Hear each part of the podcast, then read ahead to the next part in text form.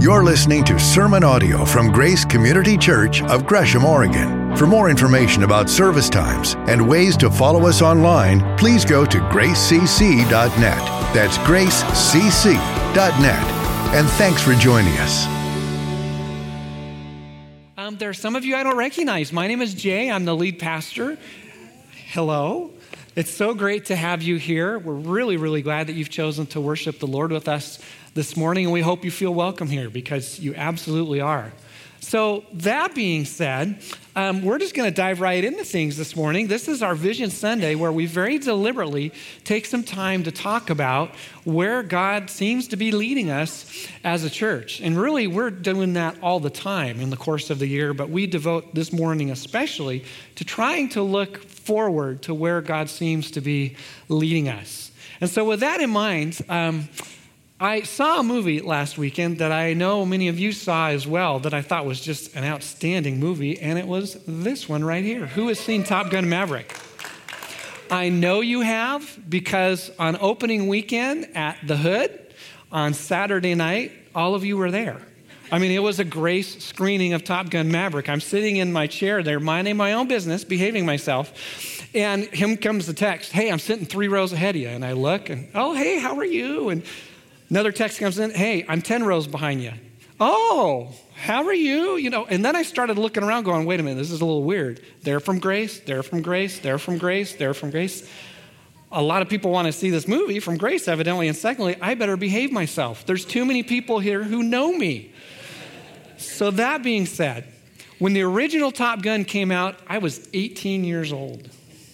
And some of you weren't even born right? I mean, it's been a long time for this to be the sequel. And most of the time, sequels aren't that great, if we can just be honest. But I think this one's better than the original. I loved it. In fact, I loved it so much. Thank you, and you're welcome, Tom Cruise. I came back a second night. So I, saw, I only saw it twice in the same weekend. And it's not even a Marvel movie. Come on, right? But it was outstanding. And one of the many things about it that, that that moved me was that it was inspirational.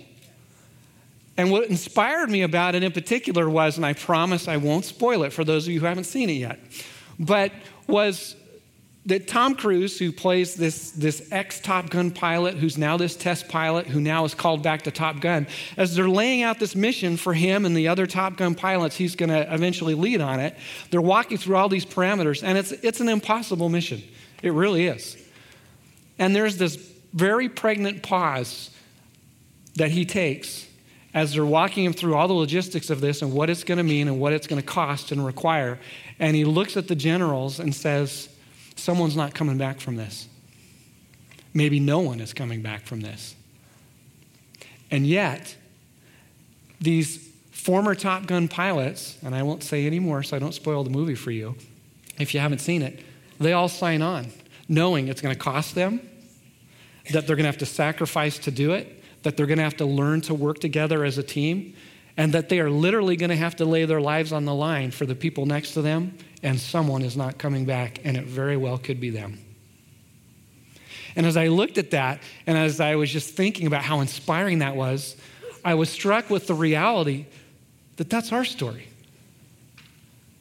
We are called to be a community that has been so transformed by the power of Jesus Christ in our lives that we are willing to lay down our lives for one another.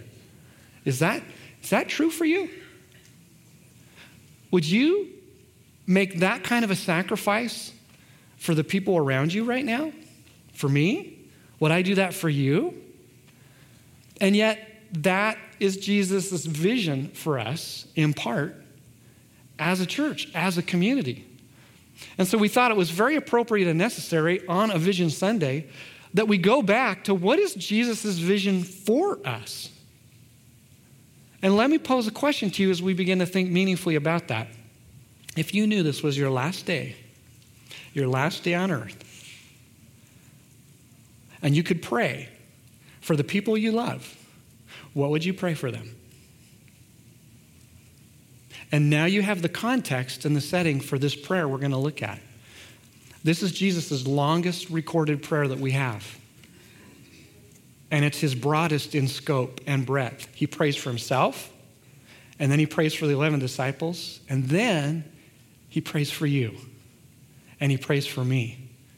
So on the last night of his life on earth, what did Jesus pray for us? It was what he envisioned us becoming and being as a community. So that's what we're going to look at this morning. This is John chapter 17. We'll start with the first five verses and then work through them. So after Jesus said this, he had been talking to the disciples. He looked toward heaven and prayed, Father, the hour has come.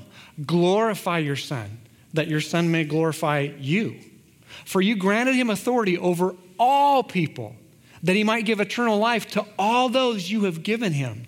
Now, this is eternal life, that they know you the only true God, and Jesus Christ, whom you have sent. I have brought you glory on earth by finishing the work you gave me to do. And now, Father, glorify me in your presence with the glory I had with you before the world began. So, in that passage, in those verses, there's a word that appears over and over and over again. What is it? Glory or glorified. You get a gold star. Yep, that's exactly right. Glory, glory, glory. Five times it's repeated in this passage, which begs the question what is it? What does it mean? What is, what is glory? And in a simple dictionary type of definition, it is, let me make sure I get this absolutely right. It is um, majesty, greatness, splendor. It's really about the power and the presence of God. That, that is His glory. And everything emanates from that. And don't we see that picture all throughout the Bible of God's glory? Isn't the Bible all about God's glory? I mean, think with me for a minute. We go back to the book of beginnings, we go back to Genesis. Adam and Eve are in the garden, everything is shalom. It's the way God always intended it to be. They sin, they wrong God and themselves by disobeying God, by not choosing to trust Him. They eat from the tree of knowledge of good and evil. Sin, death, disease, disaster enters the world at that point, and God necessarily casts them out of the garden. And now the world is broken. It's not the way God intended it to be. We broke it, and He is going to fix it.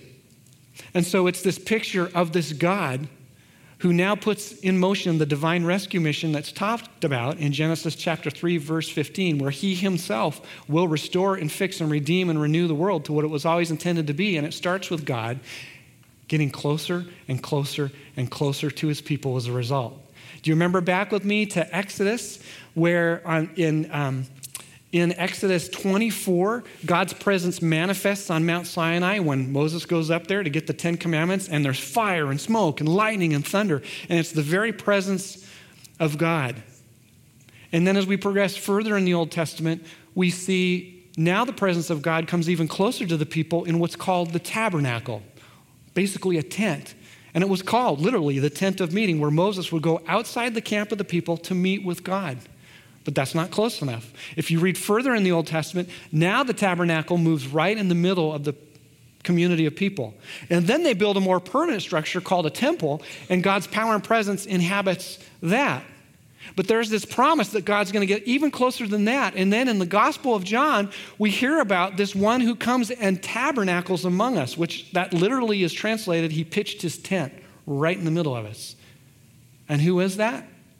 That's Jesus fully God, fully man, now come to be even closer to his people. And then his death, burial, and resurrection happens, and he rises again to new life. And now it tells us in the book of Corinthians, 1 Corinthians chapter 6, that you and I are the temple of God because the presence of God now lives within us if we will respond to him and receive him into our lives. A picture of a God who gets closer and closer and closer and who wants such intimacy with us that he enters into us. This against the backdrop of that whole sacrificial system in the Old Testament, always sacrificing things. What's that about? And then that culminates in what was known as the Day of Atonement, once a year in Leviticus chapter 16, where the priest, who represented God to the people and the people to God, symbolically puts his hands on a goat and transfers the brokenness, the selfishness, the sin of the people onto this goat, and then they let it go out in the wild and it never comes back. And it's called the scapegoat. That's where that word comes from. And then he takes a lamb and places his hand symbolically on the lamb and transfers the sins and brokenness of the people to the lamb. And then that lamb is sacrificed so that the people's sins are paid for and taken care of. So, this picture of this God who removes sin by paying for it.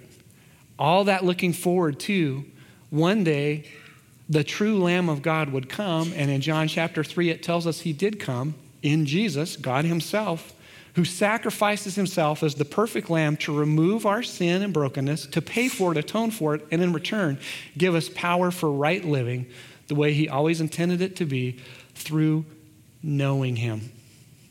Now, this is eternal life, that they know you, the one true God, and Jesus Christ, whom you have sent. We just read that. Which begs the question do you? Do you know God? Not know about Him, and we always draw that distinction deliberately because it's necessary. There's different levels of knowing, right? Not knowing about God, but knowing Him as your God. Is that true for you?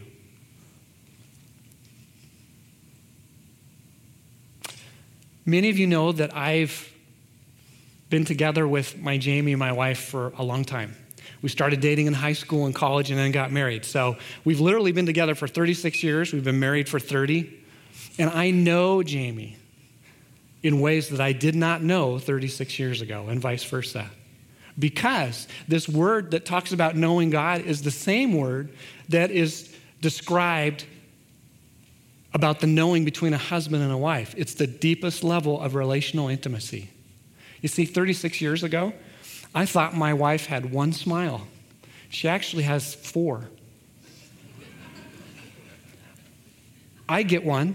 There's a smile that is just for me, and it's the best one, of course.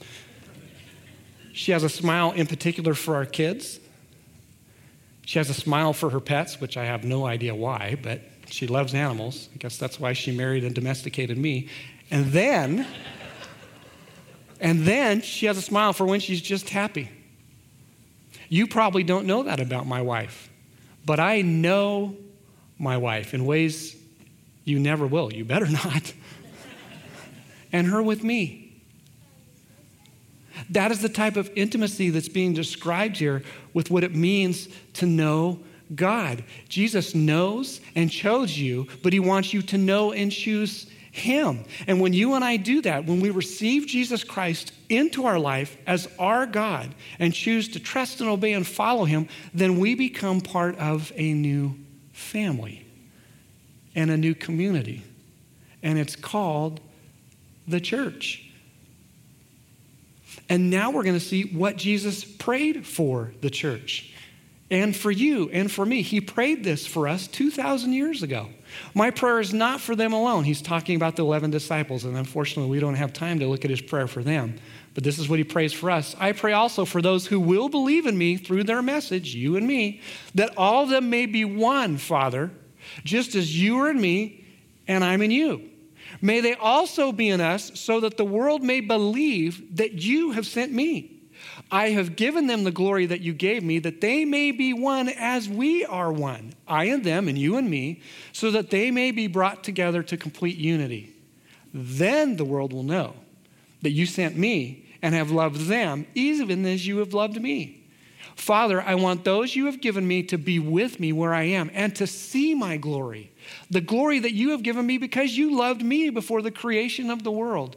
Righteous Father, though the world does not know you, I know you, and they know that you have sent me. I have made you known to them and will continue to make you known in order that the love you have for me may be in them, and that I myself may be in them. Now, I've read this prayer a number of times. We've looked at this prayer when we've journeyed through the Gospel of John in its entirety some years ago.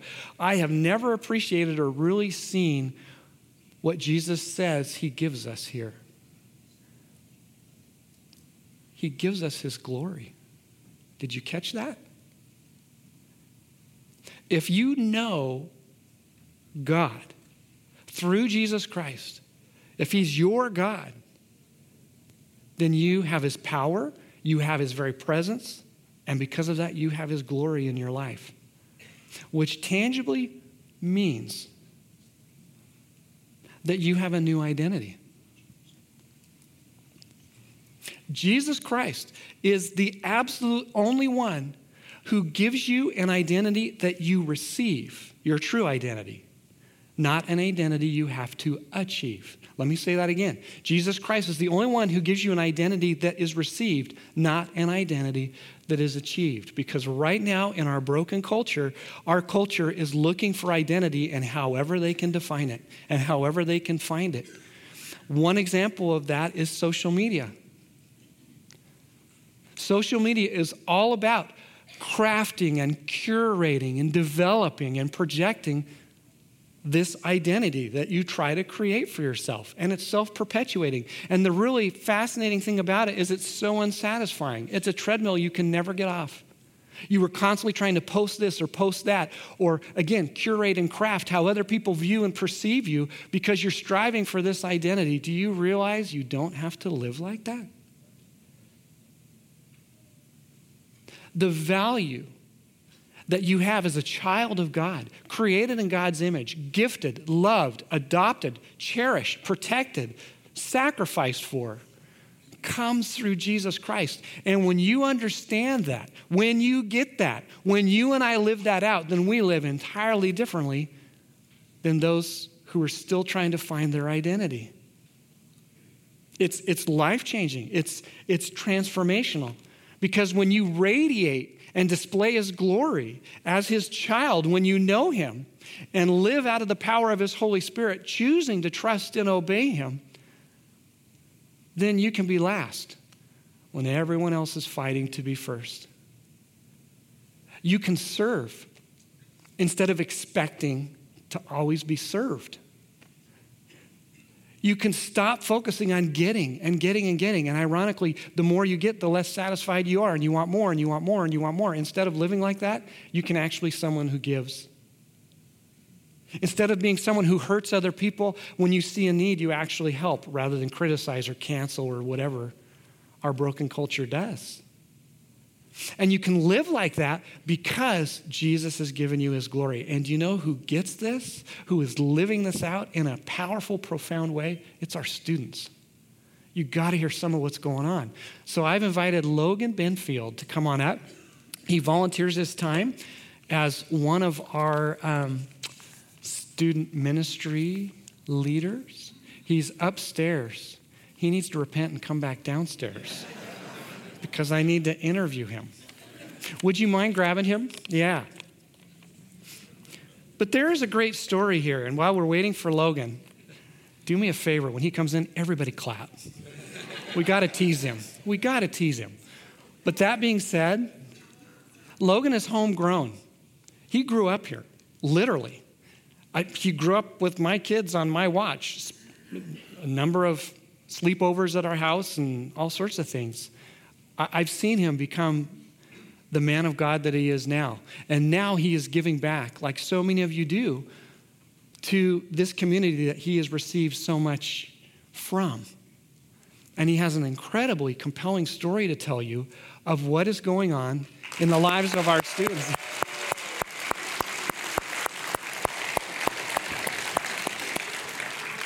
Sorry about that. No, that's okay.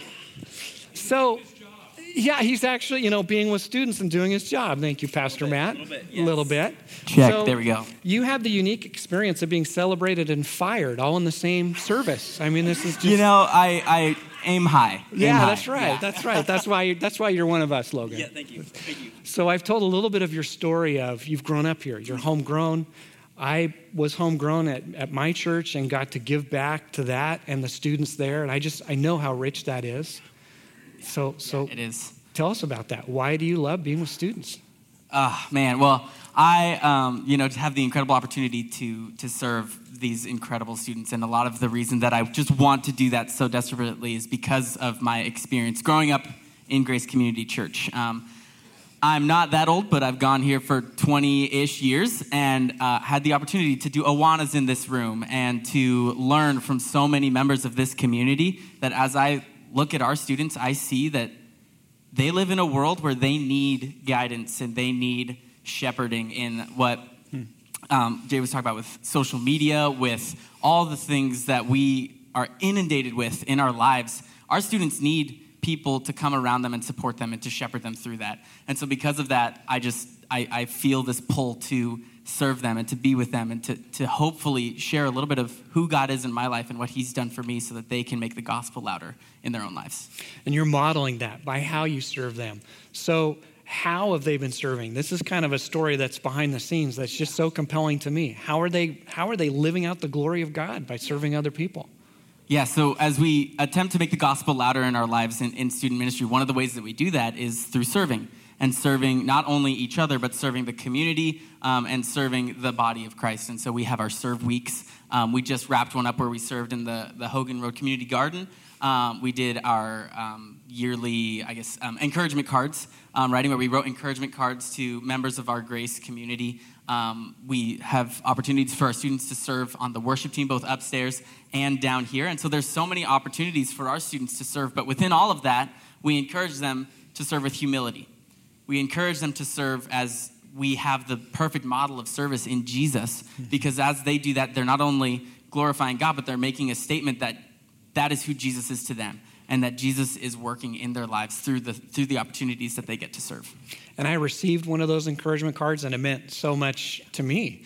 And I thought, you know, I'm supposed to be encouraging you and here you are encouraging me. Thank you so so very much. Of course, of course, yeah. You know, Timothy 4:12 says, "Do not let anyone look down on you because you are young, but set an example yeah. for the believers in speech, life, love, faith, and purity." Yeah. That's what our students are doing. Exactly. How do, you, how do, you, see them doing that as we head into the future here? Exactly. That's um, such a great point. And as we've we look to the future, we've had some. Um, as we've come back from COVID and um, kind of resumed things more fully, we've had the opportunity to open up, um, you know, our Wednesday nights to our students, and because of that, our students are inviting their friends and their friends are inviting their friends. And there have been some Wednesday nights where we kind of feel like we are at capacity. We, we can't hold any more in that room upstairs. And so, because of that, starting in September, we're going to be splitting middle school and high school.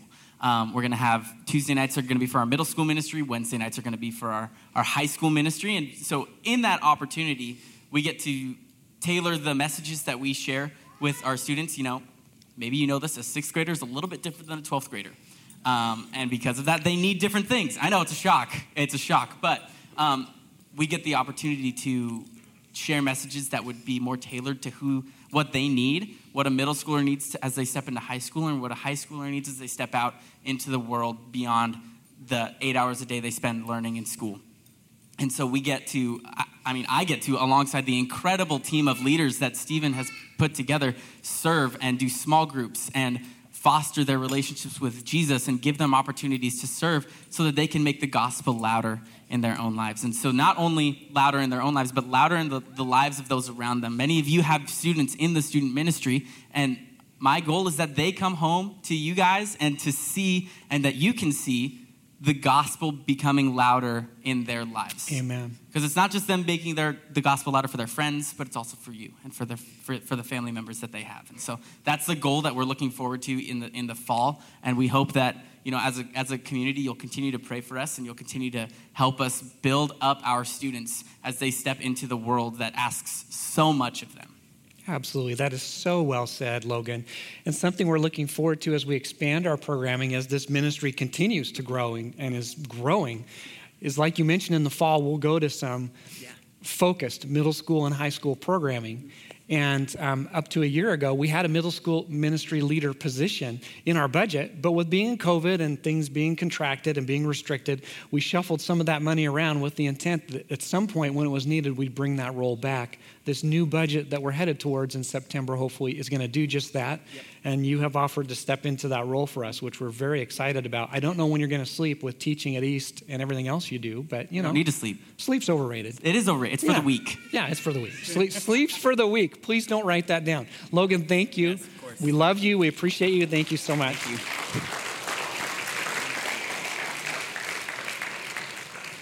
So that's so very exciting and very compelling to me because as we radiate God's glory, we also live out something else that Jesus prayed for us.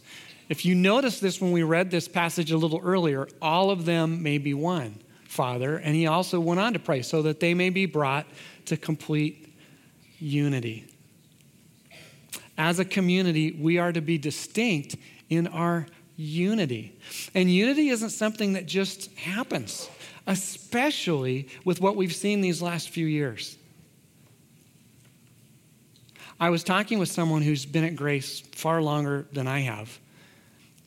And they were observing to me that all the seasons that we've been through as a culture, as a church, that they had never seen something like COVID. And I think that's probably true for all of us. With all the issues and all the complexities involved with, with COVID and all that meant for all of us, it also introduced a lot of division and a lot of difficulty. It split families, it split churches. I mean, in all fairness, let's call a horse a horse. It was incredibly difficult. And the elders passionately believe that one of the necessary things that we need to lean into as a church family in the wake of COVID is our unity. Because unity doesn't just happen, you've got to work for it. You've got to promote it, you've got to protect it, you've got to invest into it, and you've got to, you've got to live it out. And one of the amazing things about the unity we have in, in Jesus Christ as a unique community who loves and knows Him is that people on the outside looking in should look at us and see us and legitimately ask, How does that work? How does such different people love one another and do, do life together? Because unity is not uniformity. It doesn't mean we all dress the same, act the same, think the same. That's just weird. But unity is about reuniting around those higher values and finding purpose and mission and community and relationship through them. And there's a tremendous story that's going on in the life of our church that you need to hear about. So I'm going to invite Gabe Myers to come forward now. Gabe, as you know, is um, on our preaching team. He is our Hispanic ministries pastor. He's one of the elder candidates that we're considering bringing on to the, the elder team.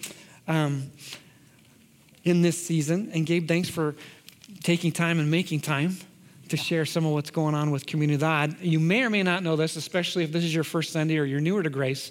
Um, we do have Hispanic ministries here at Grace. In particular, we have a third service, which is in Spanish.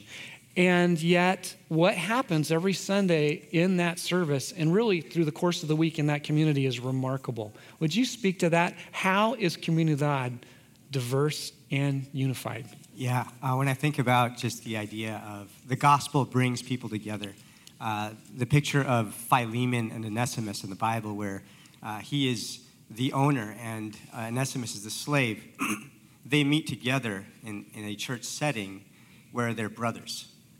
And the out- outsiders can look at that and say, how is that possible? How right? does that just, work? Yeah, yeah. That, how's that possible? Yeah. Um, when I think of what comunidad is like, uh, imagine in this room, English is kind of is our common language, uh, but if you had uh, people from Texas, New Orleans, uh, Southern California, New York, New Zealand, Australia, Britain, or England, right? And all in the same room, and that's if that was what it was like. That's kind of a, a, small taste of what comunidad is like because you got people who would sit over here who are from Michoacan, Mexico. They, they speak Purepecha as their native language. Uh, then you've got people who would sit over here. They're from Yucatan. They speak their native language, Maya.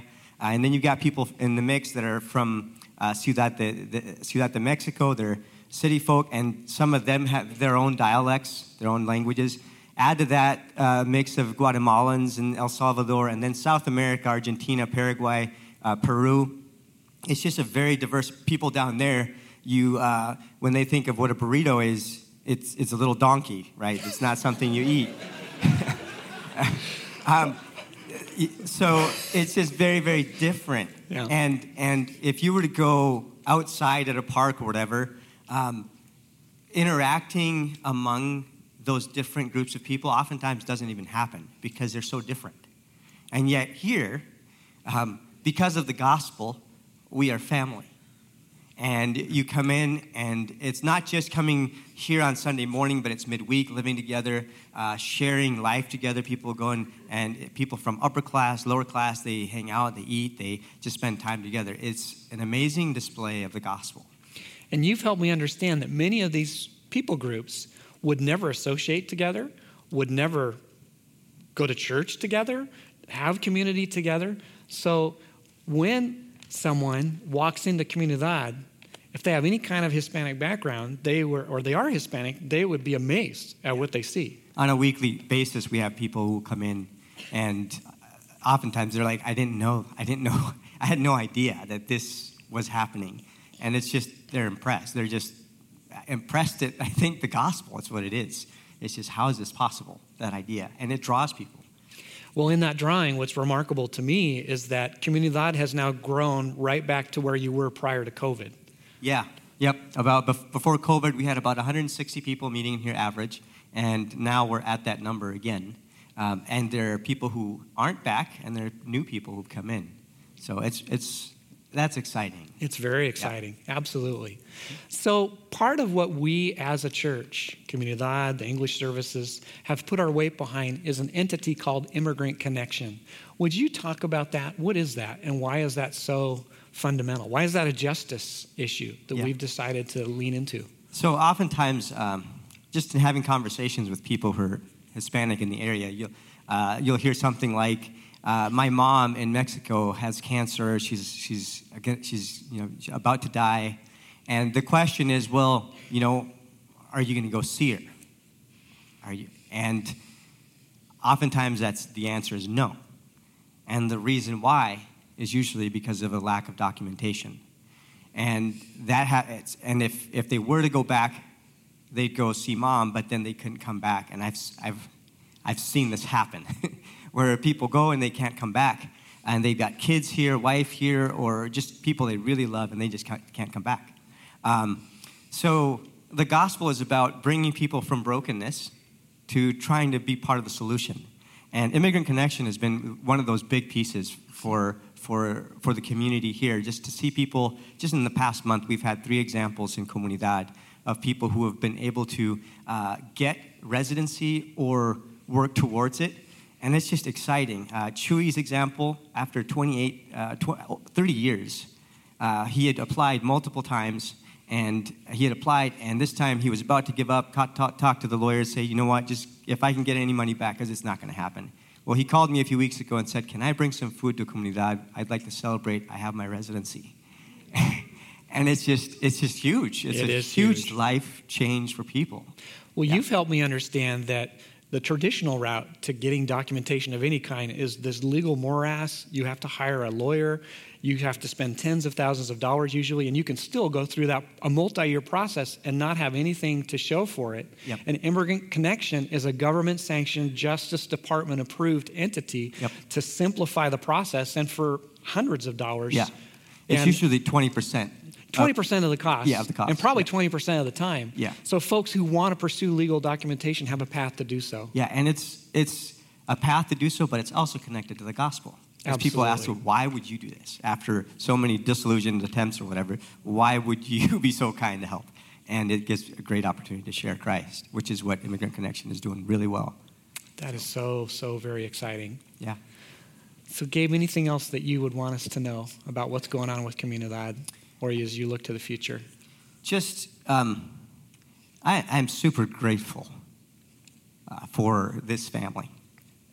Just the, the love that is shown towards, uh, towards people that are often even not seen. And uh, to be able to say, your, your family here, uh, come in and just uh, I see relationships, relationships being built. I think of Logan sitting here and how many kids will be there Wednesday night hanging out from the Hispanic side in, the youth group, and just other areas where we're bridging relationships. What a better way to reach our community um, than to be un- unified. Amen. Yeah. And one of the ways we display that unity is to, is to worship together. And we used to do that every so often prior to COVID, and then COVID reared its ugly head and kind of put an end to that. But we're bringing that back. So, Gabe and I want to personally invite you to a combined service we're going to do in well all three services we're just going to have one service that day. It'll be 1045 so it'll be the time that you had this morning for this service. We'll be outside in the sun on august 14th and we'll have a tent or something to provide shade for you. Maybe i'll just you know anyway. And It'll be one service, one church. We're going to have food. It's just, it's going to be a lot of fun. You don't need to remember this date. You can write it down or put it in your phone if you want to. We'll talk about it as it gets closer, but we are going to bring back every so often worshiping and doing life together as a community. And Gabe's going to be preaching that morning. It's just going to be an epic time. Uh, yeah, this is going to be a lot of fun. It is going to be yeah. a lot of fun. Gabe, thank you so yeah. much. Thank you.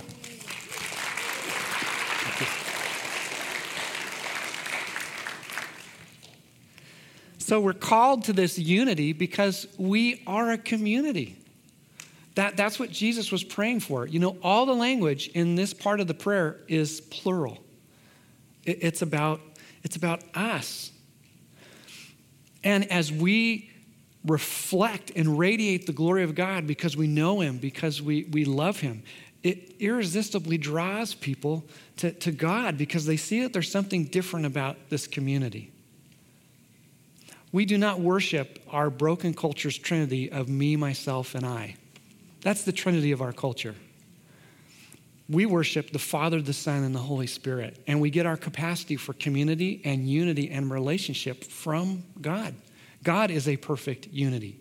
God is perfect community. God is in perfect, perfect relationship.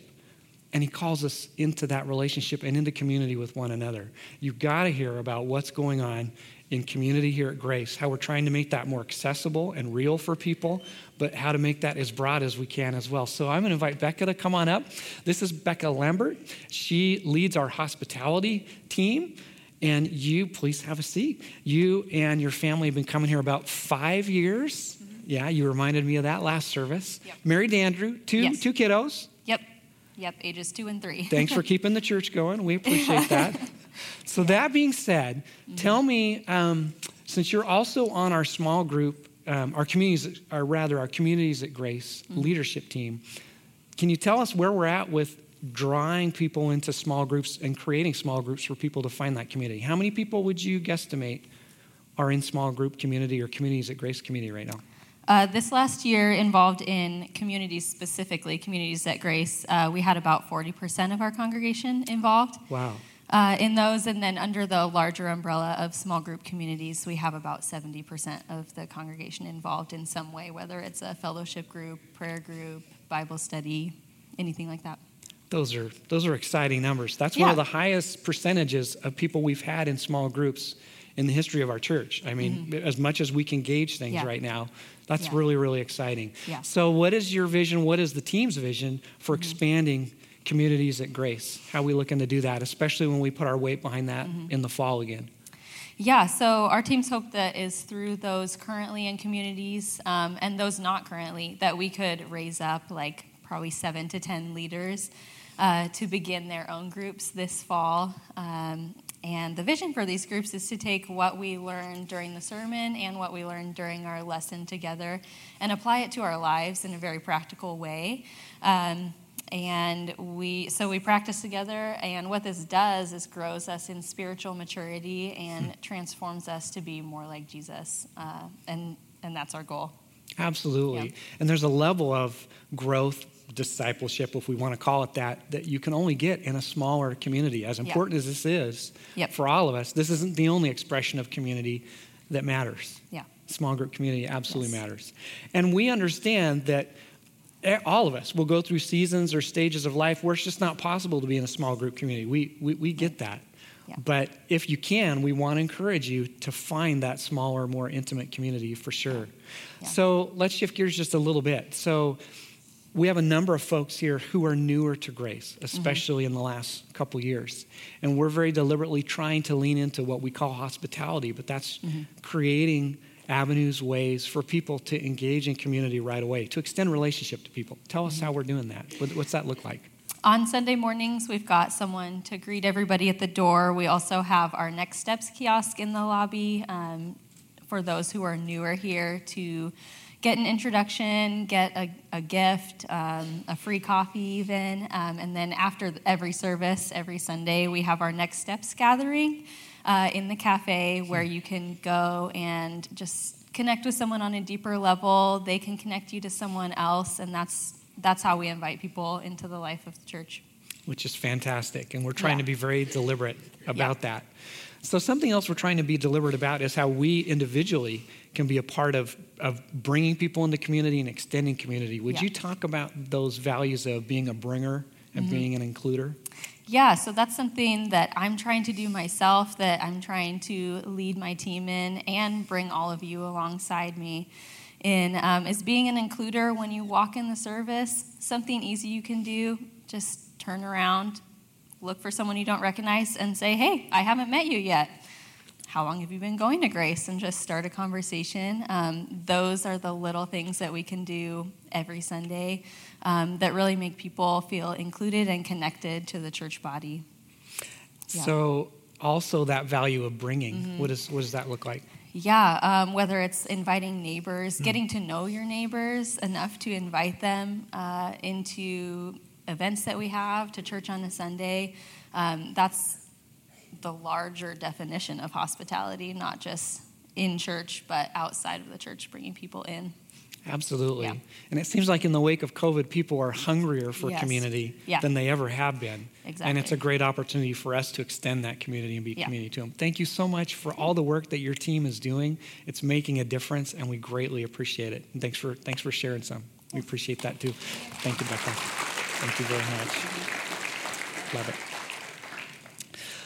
So, it's easy in a church our size to think, I hope the rest of the people here were listening to that. I, I hope they heard that.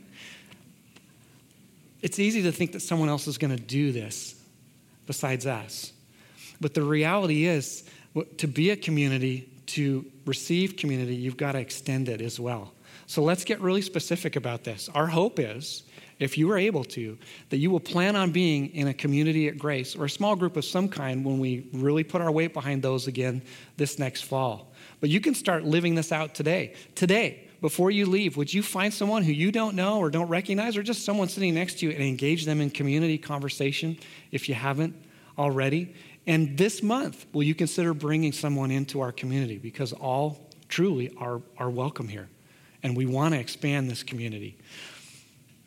But that being said, to do these things that we've talked about, what you've heard from Logan and Becca and Gabe, does, does take resources. And so I just want to quickly shift gears and talk about how this next budget that we're hoping to approve and head towards come September is going to help us do this. Because again, the vision for our church doesn't serve the budget, the budget serves the vision. And I want to talk about specifically where we're going to go. Like your family, this family has expenses that go up every year, utilities, whatever. We've crafted this budget to hopefully address those. We have a number of missionaries who we um, support literally all over the world. Two in particular, the Mormanses, who serve in Slovenia. Um, we want to increase their support. And Matt Mormans is going to be back in town. And am I right, Matt? He'll be joining us next Next Sunday, we'll get to hear from Matt Mormance directly. So, for those of you who don't know him, you'll get to put a name and a face together. We want to increase our support for the Mormances and the Veseliks who serve in, in Asia.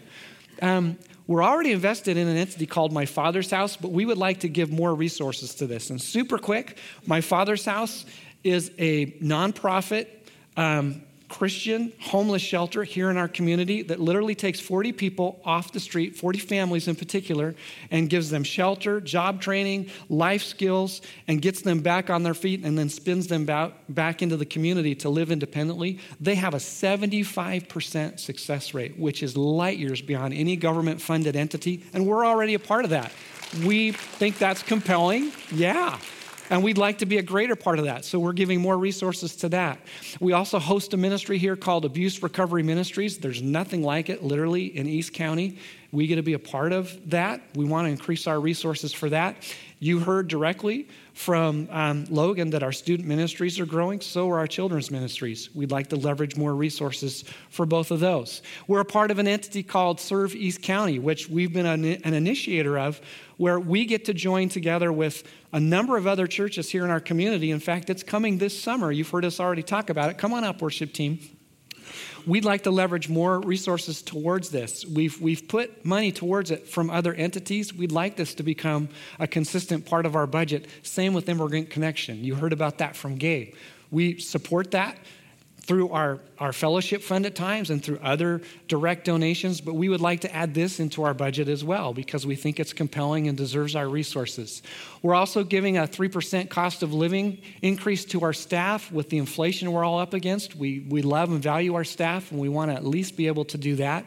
You heard when we talked with Logan about bringing back this part time middle school ministry leader because now we need it again with the growth of student ministry and what we're doing with our fall programming to make it junior high, junior and high school specific. And you heard from Gabe about the growth of Comunidad. We want to put some more weight behind that as well. We want to bring in a part time ministry leader and a student ministry assistant because Comunidad just continues to grow. And we want to get behind that and be a part of that.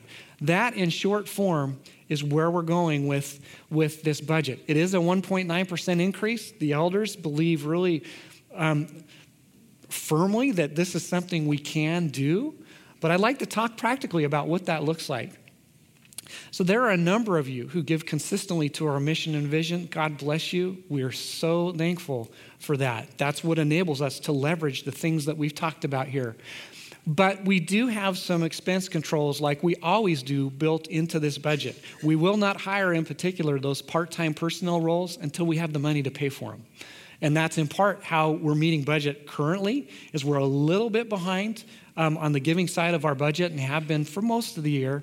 And we're just choosing not to do things in order to, to meet budget, and we're actually well ahead of budget.